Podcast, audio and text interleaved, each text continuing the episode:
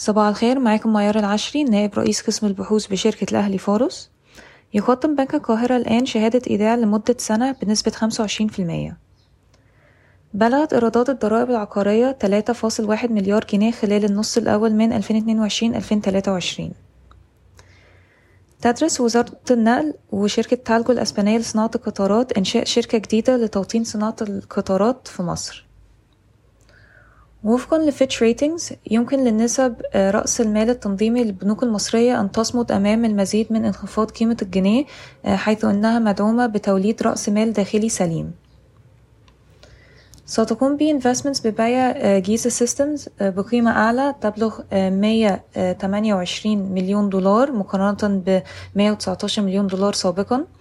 هذا يترجم إلى 83 مليون دولار بعد خصم بنود رأس المال العامل والضرائب. ستبلغ حصة بي انفستمنتس حوالي 37 مليون دولار.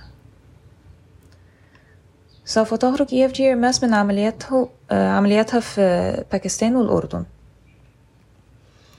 تخطط SKPC للاستحواذ على 100% من إثيتكو خلال الربع الثالث من 2023 من خلال مبادلة أسهم.